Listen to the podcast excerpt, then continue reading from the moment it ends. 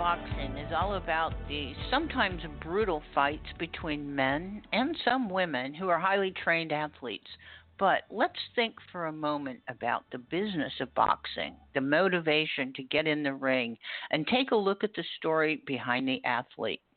You're listening to Imagine Publicity on Air, and I'm your host, Delilah Jones of ImaginePublicity.com. The book we're featuring today is titled Survival A Man's Hard Journey to World Boxing Championship. To escape his living hell at home, at 16, Vinnie Curto lied about his age and joined the Navy. Although the falsification of his age was later discovered and he was discharged, while serving, he joined the boxing team and made many contacts that would benefit his career in the future. Vinnie's decision to join the Navy not only altered his life, it may very well have saved it. After his stint in the military, Vinnie joined the Olympic boxing team where he made several more valuable contacts, including the legendary trainer Angelo Dundee. My guests are the authors of Survival, a true story about the life and times of boxer, actor, scriptwriter, and stand up comedian Vinnie Curto. Welcome. We have Dennis well, morning, Griffin. we have Dennis yes. Griffin on the line, who is the co-author of this book with Vinnie Curto, um, who hasn't called in yet. We'll wait a little while and um, see if if he joins us. If not, we're going to talk about him. Very good, and uh, Vinnie was having some phone issues, so I don't know if he's going to get them resolved in time to call in or not. So it, uh, it's kind of iffy whether or not we'll hear from him. Okay, that's okay. We can still talk about him behind his back, then, right? Absolutely. well, I'm sure, yeah, I'm sure it. Yes, I'm sure he will. And I I'm I know that in the in the process of writing this book, and I got to tell you, Denny, I found an email dated back in 2015 from you telling me that this was your new project. So I know how long this has gone on, and finally we we get the story published. And congratulations. Well, thank you, Dee, and and you're right. This this uh, was the longest project, longest oh, in elapsed time from start to finish. Uh, there were gaps in doing anything with it, you know, so I, I, I didn't work on it continuously, but it was overall it was the, uh, the the longest project I've ever worked on. Great. Well, I'm sure that you learned in the process of doing this book and, and conversations with Vinnie over the years. I'm sure you've learned a lot about the boxing profession. So let's talk a little bit about boxing. How is the system really set up as in, you know, like maybe the past when Vinnie first got started to present day system? Okay, the the as as anyone I think who's ever followed boxing or even uh, if not followed it uh, in any great detail, at least has heard of boxing in the boxing world. It's known as, uh, especially in the older days, as being corrupt, uh, where fights may have been fixed, uh, records were rigged on occasion to make somebody look better or more appealing than they actually were or are. So, it, and Vinnie's working with Vinnie on this book, it was stuff I knew or had heard, but to hear it from him, to hear it from an insider, uh, was really uh, an experience.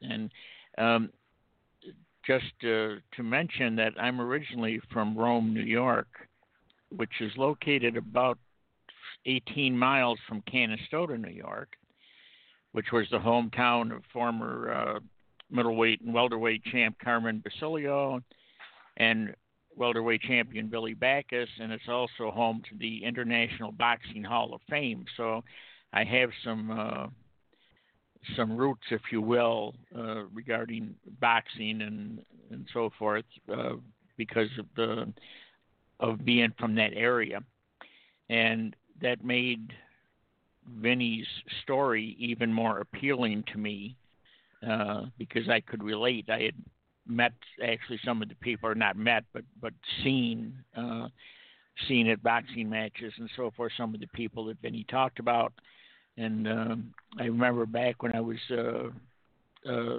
relatively young kid, they used to have the Friday night fights on, uh, sponsored sponsored by Gillette Razor Company, and I remember my father. Uh, and I I was always watching them with him. So uh, the whole boxing thing was very uh, entertaining to me and very appealing. And as far as today goes, uh, I don't know as the uh, the sport is as corrupt as it was. I, would like to think it's not, but uh, there's no way I could prove that. I mean, there's a lot of money involved in the sport if, if you can get into the upper echelon. There's some big paydays, and with the uh, closed circuit uh, pay per view stuff and all that. Um, I think whenever you have that kind of money, there's always uh, the potential for some shenanigans. Well, when we talk about corruption, what um, what kind of players are in this game? We're talking about we've got the athlete, we've got the manager, we've got the trainer, the gym, the the people who book the fights. Um, on up the food chain, where do we follow the money? Yes, you're right. Follow the money, and you, you do have a whole bunch, as you mentioned, a whole bunch of different people or types of people uh, who have financial interests in uh, in the boxers and how the boxers do, and uh, and, and so on and so forth. And I, I just want to relate a story out of the book that uh, may illustrate. Vinnie was uh, wanted to get a title shot he had been making his way up in the rankings and wanted to get a title shot. And it turned out he was uh, contacted and wanted to know if he'd take a fight in Madison Square Garden. And it was going to be a, a main event, a 10 round fight. And his opponent was going to be a fellow that uh, was an up and comer and was owned or managed by the mob. If you ever heard of Sammy the Bull Gravano, for example, Sammy the Bull was uh, was handling this guy. They wanted him, of course, to have a good record. They were they wanted to to pad his record, if you will, and get him a title shot and get into some big money. Um, Vinnie was Vinnie because he wanted a title shot of his own and he knew it was going to require taking a dive to let this uh, mob guy win. He said he would fight, but he'd fight under an assumed name, so uh, so his record wouldn't be harmed, and his chances for his own title shot uh, be affected with that loss. So when he got into the ring that night, it happened that the announcer, the ring announcer, knew Vinnie. He recognized him, even though Vinnie had. Uh, uh, grown a beard or whatever to, to to try to conceal his appearance. Um, so the announcer announced Vinnie under his own name. So now this thing was going to go off as as Vinnie's fight, not this alias. Um, and Sammy the Bull was at ringside. So the first five rounds out of the ten rounds, Vinnie knows he's committed to lose the fight. And he said the guy was such a weak puncher, he probably couldn't have broken an egg. So Vinnie let the guy punch him around a little bit, never got hurt, but he was this guy was winning every round. So when the fight's halfway through, there's a big roar from the crowd while Vinnie's his, on his stool during between rounds, and he tells his cornerman, he says, "What's that cheer for?" He says, "I know it's not for me. He says, I'm getting booed." It turned out Frank Sinatra and his uh, bodyguard friend Jilly had, had entered the uh, had entered the garden and the fans saw him, and that was what the uh, applause was for. Jilly ends up because they had met Vinnie in the past. He comes over and he says, uh, "What's going on?" He says, "We know that you're not trying." And Vinnie says, "Well," he said, "Sammy the Bull and I made a deal, and blah blah blah." And Jilly says, well, "That's what uh, Frank thought. He said to tell you that whole thing is off. You're to try to win." So Vinnie says, "Great." So for the next five rounds, he's got you know half the fight left. He he decides he's going to try to beat this guy, and uh, so he's starting to punch back and he's starting to put on a little offense. And he happens to look. He and this guy are in a clinch, and he looks over at ringside, and there standing up is Sammy the Bull. And Vinnie said he could read his lips. Apparently, Sinatra never bothered to tell Sammy the Bull that this uh, fight was no longer a fixed fight. So uh, when when the fight ended, it ended up as a draw. Vinnie won the last five rounds, and the other guy had won the first five. And they had to escort Sinatra and his crew had to escort Vinnie out of the arena, out of Madison Square Garden, to, for his own protection, because the bull kept mouthing, "I'm going to kill you. I'm going to effing kill you." So, uh, and, and Vinnie ended up fleeing with Sinatra to uh, to California. Uh, until Sinatra could try to iron things out and uh, where it would be safe for Vinnie to return to New York. But anyway, that was an example of how things worked, at least back then. That's a fascinating story. How much power did Sinatra really have with the mob? He was well connected, and excuse me, a lot of it was with the Chicago. He seemed to be especially connected with the Chicago people, but you know, mobsters are mobsters, and uh, he did have influence, and of course he had the the recognition and the stardom and uh, and all that kind of stuff. So he and and in fact, th- his initial attempts to to pacify the mobsters failed, and he ended up sending Vinnie to Canada. Sinatra had a, uh, some friends there, and he said, "I'm fixing it up for you." He said, "You go up to Canada and stay there until I give you the word that it's safe for you to come back." And uh, so Vinnie ended up in Canada for a period of time, and uh, working basically as a busboy in a restaurant, and uh, trying to keep away from uh, you know from the mobsters, and that that is another Holster. He got involved with the uh, some Canadian mobsters up there, and it, um, it, it, that's an amazing part of the story too. In fact, he befriended the son, the young son of the owner of the restaurant he was working in, and a, a young fellow named Francois.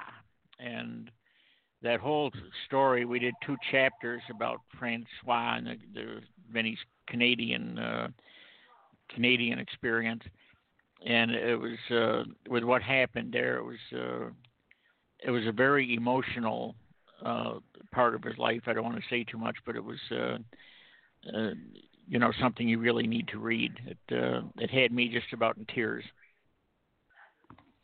Yes, and I, I think there's probably quite a few of those stories in the book as well. But what what goes into training a professional boxer? You, say, you know, he was he was uh, taken under the wing of Angelo Dundee, which most people who know boxing or have even heard of boxing have heard of Angelo Dundee. Yes, and Angelo Angelo Angelo Dundee's involvement uh, really was a turning point because Dundee not only was uh, an expert trainer, but he had the name and so forth. And he, you know, if you were working for him or with him, he could he could certainly, uh, you know, get you fights and advance your career. Hold on just a second, please, Elaine. She says Daddy's supposed to call. No, he's supposed to call the number I sent him. All right. I'm handling it. Well, I don't. Okay. okay. That's great. um, you know, but the uh, the other the other thing, and I, I don't want to to lose this because Vinnie wanted to tell this story. Uh, obviously, you know, talking about his career and how what he overcame to become a world champion, and and about the fight game and the organized crime and all that kind of stuff. But the main message he wanted to send was to the victims of childhood sexual abuse because Vinnie was an abused child, and his father was a homosexual.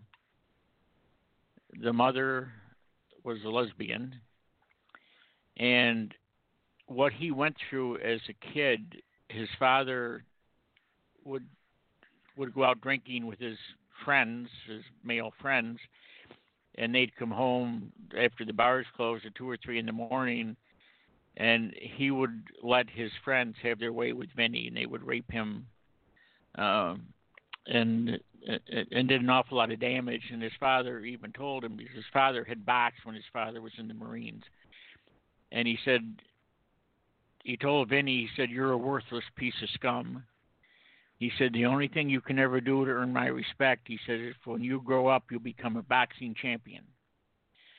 So that was how Vinnie got on the road to become a boxer. He was forced into it by his father, and his fa- in fact, his father was in his bedroom one night telling Vinnie again that the only way he could uh, ever amount to anything was if he he took up boxing and won a championship.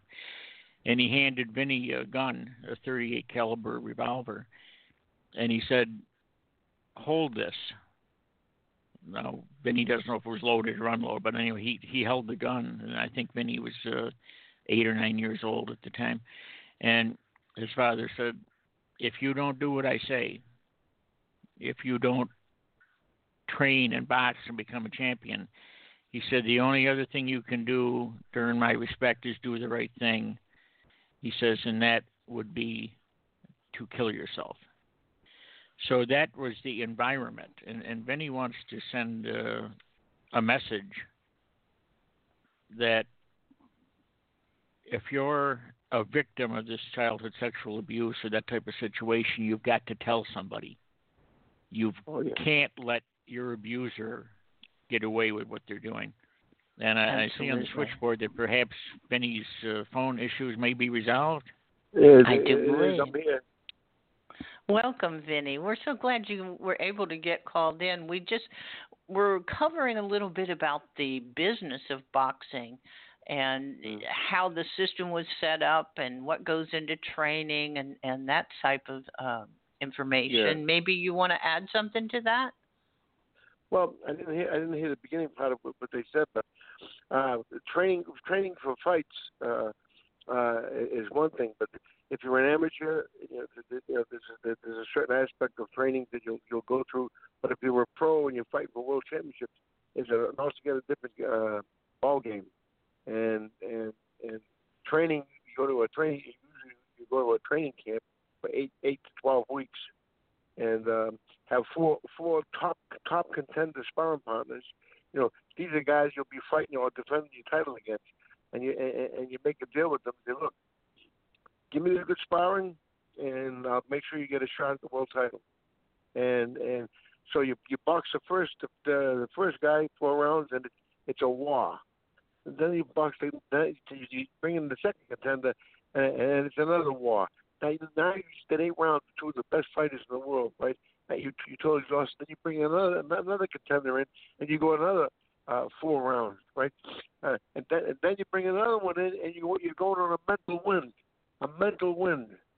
And and this is and this is the the, the different aspect of, of, of world championship uh, training, and uh, you know as compared to amateur or just just a club fighters training. And you you attended the Muhammad Ali camp, is that correct? That's correct. I, I got 17 straight wins in, in Miami Beach, and uh, Angelo Dundee says to me, he says, Vinnie, come on, you earned it. We're going to Ali's camp. I I was like ecstatic. I couldn't believe it. Well, we we got up there. We got up there at Deer Lake, Pennsylvania. Ali was a character. He he come he came 4:30 in the morning uh, to wake me up to wake me up for road work. And he had a big gorilla mask on, and he, and he shook the bed. And I looked up and I screamed. and he laughed. We we went out did we went out did road work. We went out did road work. And he was a real character. But I'll tell you, he really stood for something in and out of the ring. And uh, one day, one day in, in the camp, he was explaining about how the blacks been tread on this, that. I mean, and so I, I, I thought I was adding something nice. I said to him about the Sicilians when they came over from from Italy. Uh, uh, they were digging ditches. Uh, my father had a book, and they were digging ditches making less money than blacks digging ditches. You know, uh, this is like in 1922, I think it was, right? And, and when I said, when I, whenever I said that, he goes, "Who told you that?" And I said, uh, "My father." Get your daddy on the phone. His aunt Coretta came out with a phone, and he my Ali dialed my, my number. I get my number. He dialed it. He goes, "Hey, old man, you know who this is?" He goes, "Oh, thank you, thank you." My father was calling. Me, Your son tells me that a book Italians making less money than he used the N word. And he says, "Give me." He took all the information on the book down. The next morning, he says, "Fighters, we're going over to a college to speak." So, so we went over to the college, and uh, he was speaking about why he didn't go to Vietnam, which proved right, you know, and and uh, all this stuff. And at the end of the night, at the end of the night, at the end of the the, the, the visit there, he says, and I have to tell you, good people here in this college, every man is my teacher. I can learn from anyone. There's a young man here I berated and screamed at because he told me something about my people I did not like. But he was right and I was wrong. I want to bring him up here to take. He give him an ovation because this kid's the next world champion, and he, he did that, and I and I, and I won the world title. Wow, that's that's quite a uh, story, Vinnie. Yeah, well, it's a true story. Yeah, the whole the whole camp was there, so the, it can be proven. right. Delilah. Denny, yes. Yeah, I just wanted to say uh, I wanted to kind of update Vinnie since he missed the the uh, initial part of the conversation. Oh, I'm sorry. Vinnie, good morning. Good morning. How are you, how are you today? Uh, I'm listen, hanging I just in there, to brother. tell you. Well, good, good, and, and congrats on the book. Oh, and I just wanted so to let you know that uh, initially I was telling uh, uh, Delilah about some of your uh, the incidents that are in the book, such as the uh, garden fight with Sammy the Bull and uh, Sinatra having to uh, intervene and, and that type of Yeah. thing. So we talked about that. Uh, Mhm. We talked about uh, you know some of the corruption in boxing and you know how Oh, people yeah. would make money and so on.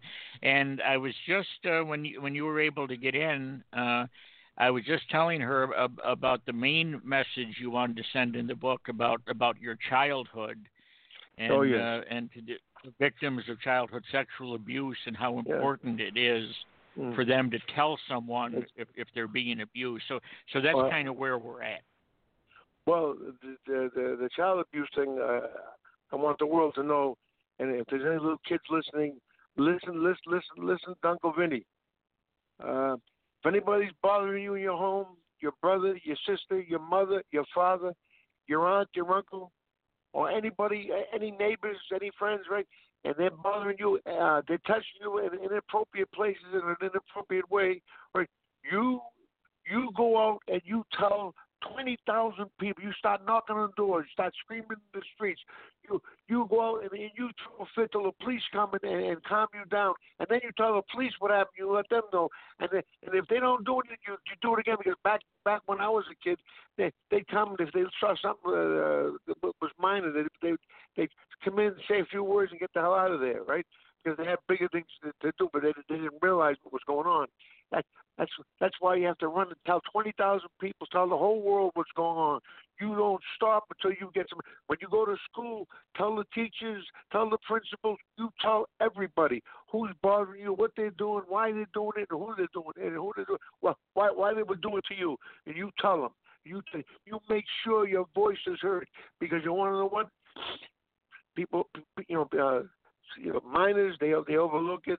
Uh, they think they're eccentric. They think they have little you know uh, problems. Uh, and, and and and believe me, back when I when I was growing up, uh, to to, to get a teacher's to, to get a teacher's uh, to, to, to you know to, to to look into what you're trying to tell them, it, it was impossible. It's that's a very very important message, and and I appreciate you letting everyone out there know about it. And you're also involved in the worldwide organization to aid youth through sports. I think that is is fantastic. Do you want to talk a little bit about that, Vinnie? Well, my my lady friend started it, and I'll have her. Uh, she's right here, and and and and she'll fill you in on everything we're doing with that. Here, here we are. Hey, I'm Barbara Gold. How are you? Hi, glad to have you. We were just talking about the organization and and what a fantastic thing this is and what it's doing for kids all over the world. Oh my God, it's amazing! I get, you know, Muhammad Ali's daughters are helping us. Um, the uh, Laila and Mayme Ali are very excited and gave us their their private cell phone um, in order that, that we could reach them more easily.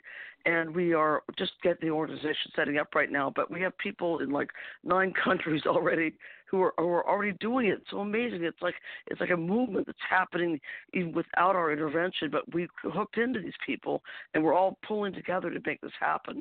And we just had um, um, one of our people just had a, con- a conversation, hour and a half conversation with Maxine Waters, who's one of the top five Congress people on the planet uh, in the U.S., and also the uh, congressman for the Bronx, who's the head of the Congressional Committee for Foreign Relations, and they are love the idea. They just love it. They said do you know that there's a research study that was done um, a couple of years ago, a bipartisan research study that both parties agreed, which is a miracle that both parties agreed on anything, but both parties agreed that um, the fact that we don't take care of the kids in our poor communities causes between 800 billion and a trillion dollars a year of financial problems for the country. Can you believe that? Oh, absolutely. So tell me just briefly, what is it that you're hoping to accomplish with starting this okay. organization? Oh, okay. Well, we did this up in Sylmar. We we had a, a, a totally free. We had no money. We were broker to the Ten Commandments, but we had like 30, 40 gang kids to just kind of show up on Vinnie's door when he was training kids out in the outside gym, and they just loved him. They came by and they they started training and working out and getting high naturally without drugs, and having what the United Nations calls positive social inclusion, which is when you are hanging out with a good group of people. Why do you need to hang out with gangs? you know, when you're hanging out with a positive group of people, you don't need to go hang out with the gangs. That's a, a problem that happens by lack of, of caring, a lack of paying attention to what's going on with our kids, right? So they would come over, they'd hang out, they'd work out. My mother was a teacher, so I used to help them with their homework, and we'd train them and say, hey, would you want to go to school? Do you want to do vocational training? You know, there's amazing things you can do to make money. There, there are um, body shops in the area that make eighty thousand to a hundred thousand dollars a month, and guess how much they give back to the community? Tell me nothing. so we have we so we have body shops that want to train kids. They want to train them how to make money. Uh, you know, fixing cars, flipping cars. We got a charity auction down in Gardena that they they'll sell a car for like three thousand. We could turn around and sell it for six thousand. All right. We got people who flip real estate. We have people every. We want every location where we have these centers to be self-funding within a year because we found out that the biggest problem that these that these organizations have is they run out of funding. Right. So we said, let's set it up where they do self funding. And how do rich people become rich? They invest in things that make money. They put money into things that create wealth, right? So we want to teach kids how to create wealth for themselves and maybe their parents too. so, um, well, so is, we, I'm, I mean, it's a fantastic thing that you're doing. I think it's and it's totally necessary. There's just there's too many kids out there that just don't have a direction. They they have no oh, they're direction wandering whatsoever. Around. Absolutely, you're so right. They're wandering around, taking drugs, maybe doing doing a little bit of Lyft riding. We, we ride Lyfts a lot, and uh, and there's so many Lyft drivers too that are like they're making no money. They they don't know what to do with their lives, you know, and it's just it's pitiful. And there's so many ways. Do you know we import the United States imports people from other countries to do a lot of like cybersecurity and things like that because we don't train our kids how to do it. Is that insane or what? Absolutely, absolutely.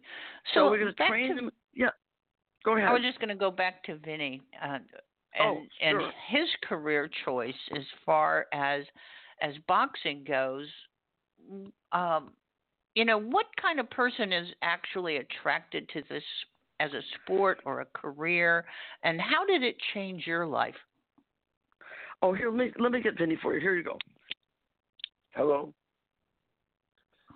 hey Vinnie I was just asking um you know we we talked a little bit about training to become a professional boxer, but I, I just wanted to know what kind of person is attracted to the sport and and really wants it to be a career, and how did that career change your life? Well, I'll, I'll, tell you in a nutshell. I'll tell you the story. Um, my father was a bad alcoholic, and my first first of all, he was a bad alcoholic. As, that that's a bad part. He was gay. That's not the bad part. My mother and father were both gay. They got married to appease normal societal practices, and and and they had four kids. Because if my father's father found out he was gay, he would have killed him, and my mother's father was the same. And and uh, he, he he drank because he hated who he was, and uh, he abused me horrifically, and and um, he used to tell me all he used to tell me all the time. He used to tell me he get a gun, he put it on the table. He goes, here. He says, uh, pick it up. I said, I, I don't want it. He goes, pick it up. I pick up the gun. He goes, now put it to your head. I said, I don't want it. He goes, put it to your head. I put it to my head. And he says, you don't win the world title. You get a gun, this gun or one like it, and you put it to your head, you pull the trigger. Your brains will splatter all over the place. He says, he goes, you'll leave this planet and you'll save me the embarrassment of calling you, you my son. So I did everything in my power as a kid. Oh God, everything, everything in my power.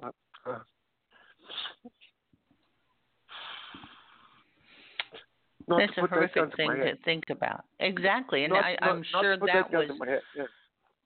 highly, you know, a high motivation for you to yeah. succeed, and also a so way let me to. That, that, that, there, there was there was one other thing I wanted to tell you. Um, Sure. And so we were in the we were in the bar room, and I'll tell you what changed my whole life. And I'm sleeping on, under a bench, and and, the, and my father said, "Yeah, my son's the next champ." And so the bartender says to my father, "Why don't you take him home and feed him? He looks hungry." I I I, I got so excited. I thought I was going to eat something. You know, he used to starve me. Anyways, he goes, "But he's any good. Take him upstairs. They'll tell you he's any good." There we were, climbing four rickety flights of steps at each landing, my father took a, a four, four or five gulps of Seagram Seven, and we get on the fourth floor. This big racket going on up, up this big aluminum door, sliding door, uh, and so we, we opened the door and we saw this beehive activity. There was two black fellas sparring, boxing in the, in the ring. Right, there was two, three Puerto Rican guys hitting heavy bags, three white guys skipping rope. There was there was a, a black trainer named Freddie Small, screaming instruction at everybody and I was watching it, and, and I was so scared because my father used to match me in the barrooms with, with grown men. They used to kill me, and I, I used to take a vicious beating all the time. And and and and I, I thought he was going to match me. One of these guys, and there was something I wasn't accustomed to because they were hitting hard, fast, and with precision. Something I really wasn't accustomed to.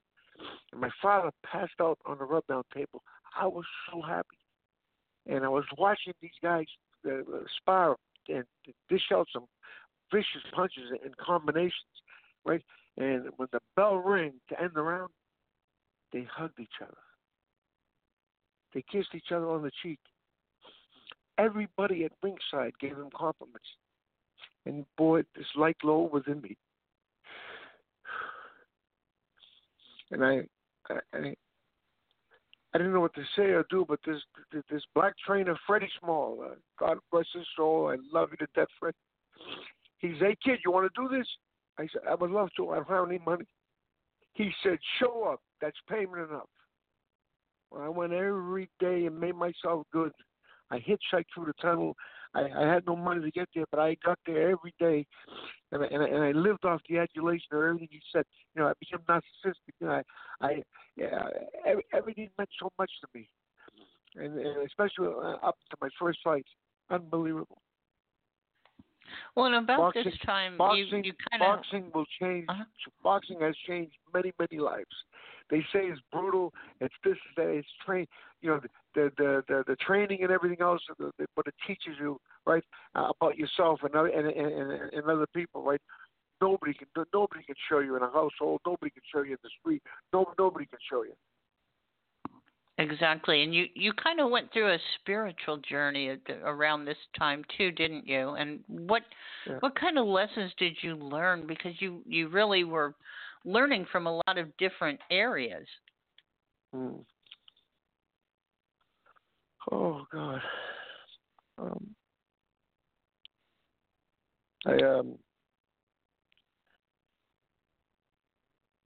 There, there, there, was, there was a lot of things that happened to me spiritually. Um, uh, there was there was a couple of miracles that happened to me. I um. When my father, it's it's it's it's it's it's, it's, amazing. Um, yeah. Um, oh yeah. Well, um, wait. Oh God. I I was fighting. I was um. I was fighting. I was fighting in a. In in, in a, can, can I can I call you back? I'm I'm really feeling bad. That's fine. Sure. Uh, let, me, let, me, call you back. Okay. Not a problem. Well, Denny, I hope we I hope we have enough time to um, uh, go on with the uh, when Vinnie calls back. I'm I'm kind of blown away myself. Um, what other types of stories are, are included in this book, Survival?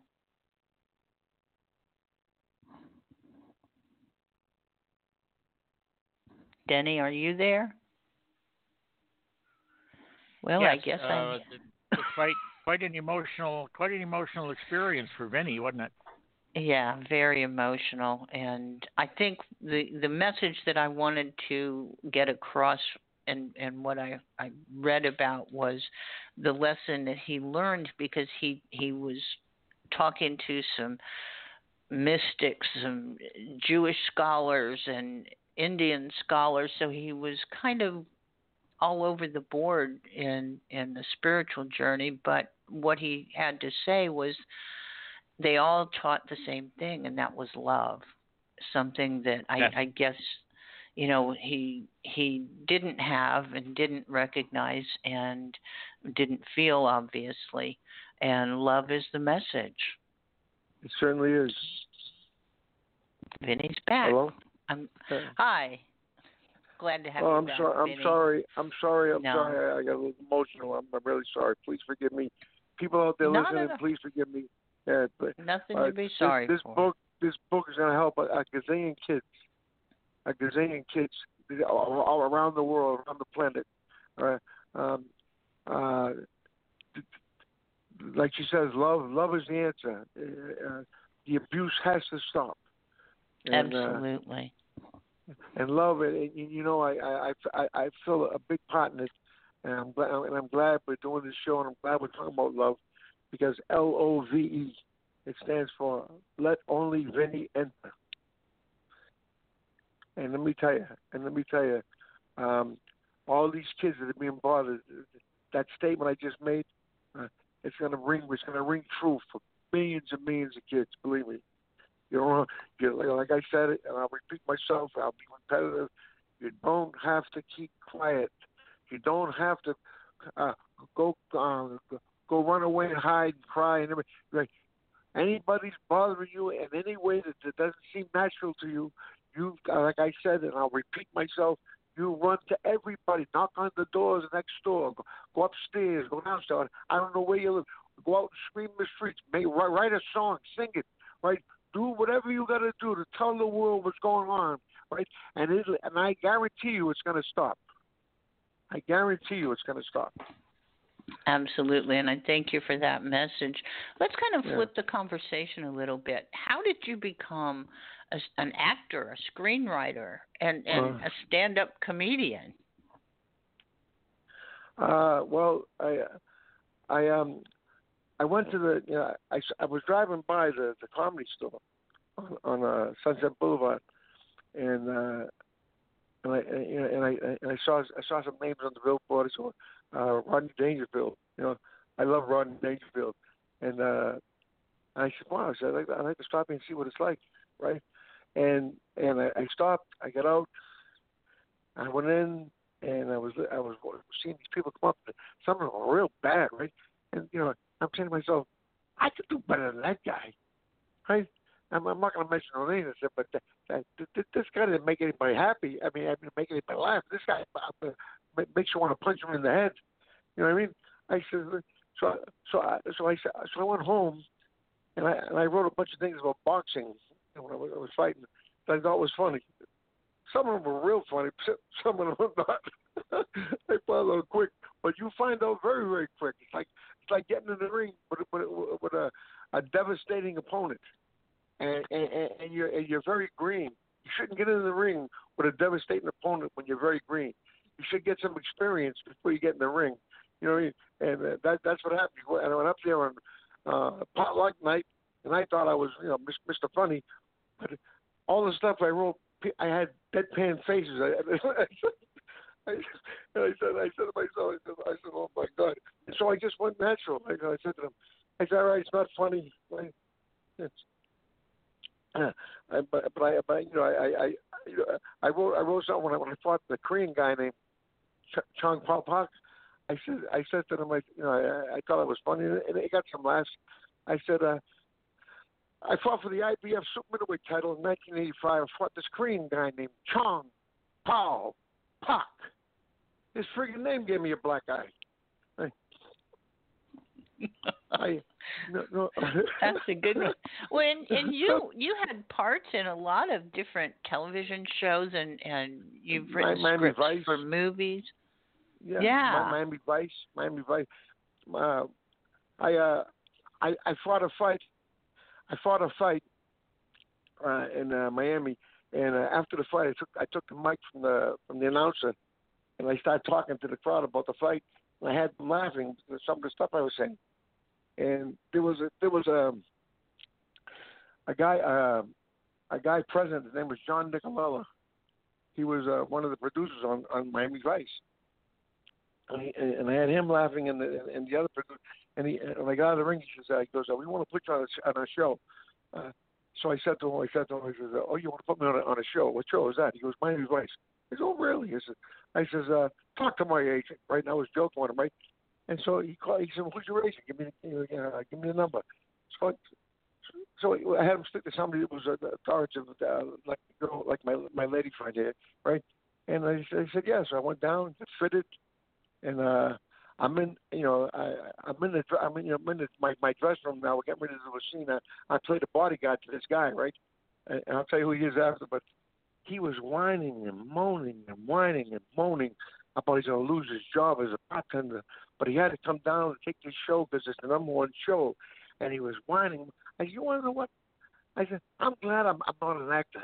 I says, hey, he's crying like, like a little baby. I says, come on, come on, buddy, come on. You, but you, you didn't get this job because because you're bad. You got this job because they thought you were great.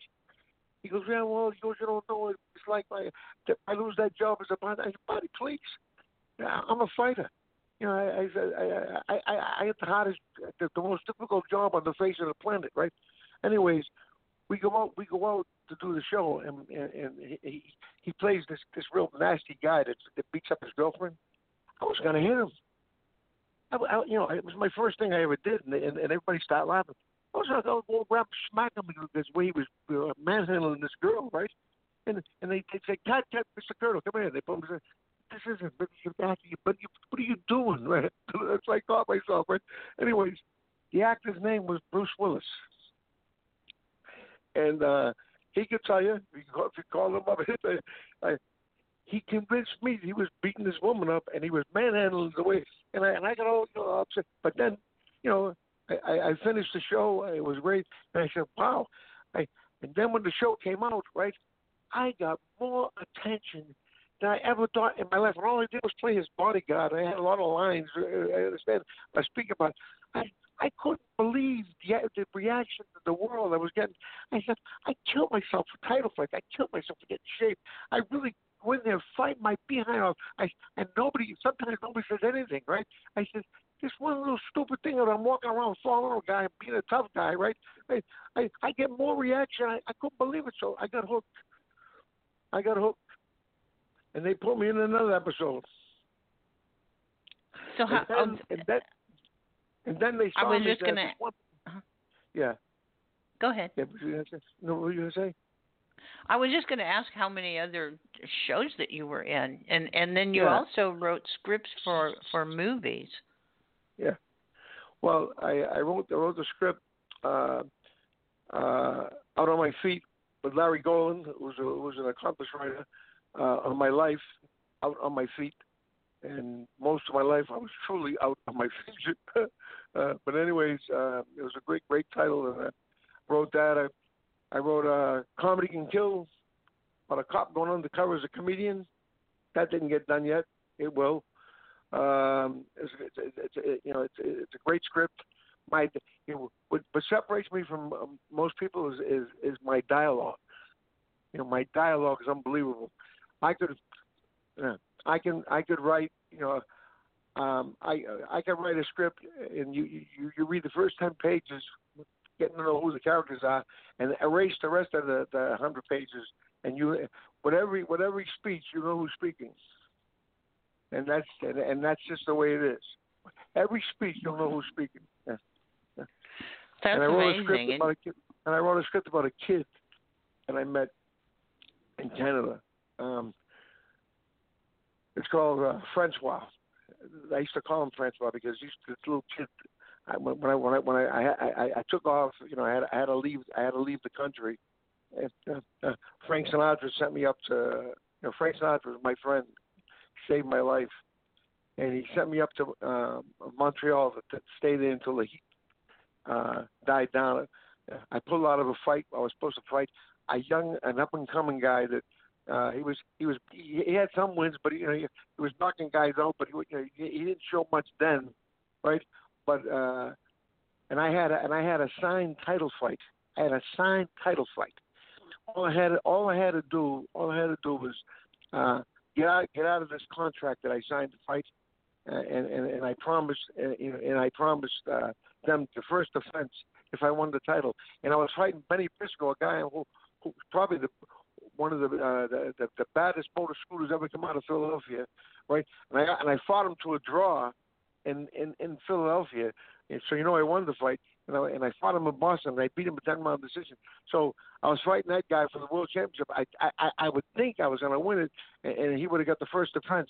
Marvin Hagler would have got the first defense if they let me out of the contract. But you know what him and his handler said? No, we're not letting you out of the contract. And and there was a couple of guys. There was a couple of other guys. Said, well, if this is the case, well, we uh you know what we're gonna do? We're gonna make a lot of money. So he's not even rated, and you're number one. You know, you're, you're number two in the world uh, in every world body. Uh, you're gonna fall. And so I told, I said, oh, oh really? He said, you, yeah, you, you're gonna fall. So I said, you want to know what? Can I, can I, can I, can I, can I, can I give you my answer? And he said, yeah. I said, f you. F you. anyways, anyways, anyways, he he uh he uh he got he got he got uh real, he got real nasty.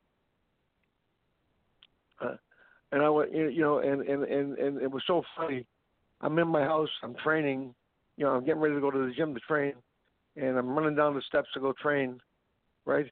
And uh, a friend of mine at the top floor, Joyce Apollo, his name, he says, Vinnie, where you going? I said, I'm going to the gym, Joe. I got problems. You have no idea. Please leave me alone.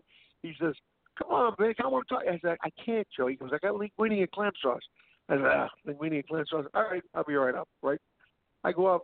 I was talking to him, and and uh, and we hear we have an explosion, and and uh, look out look out look out my my seventy my seventy uh, six Coupe de Ville Cadillac.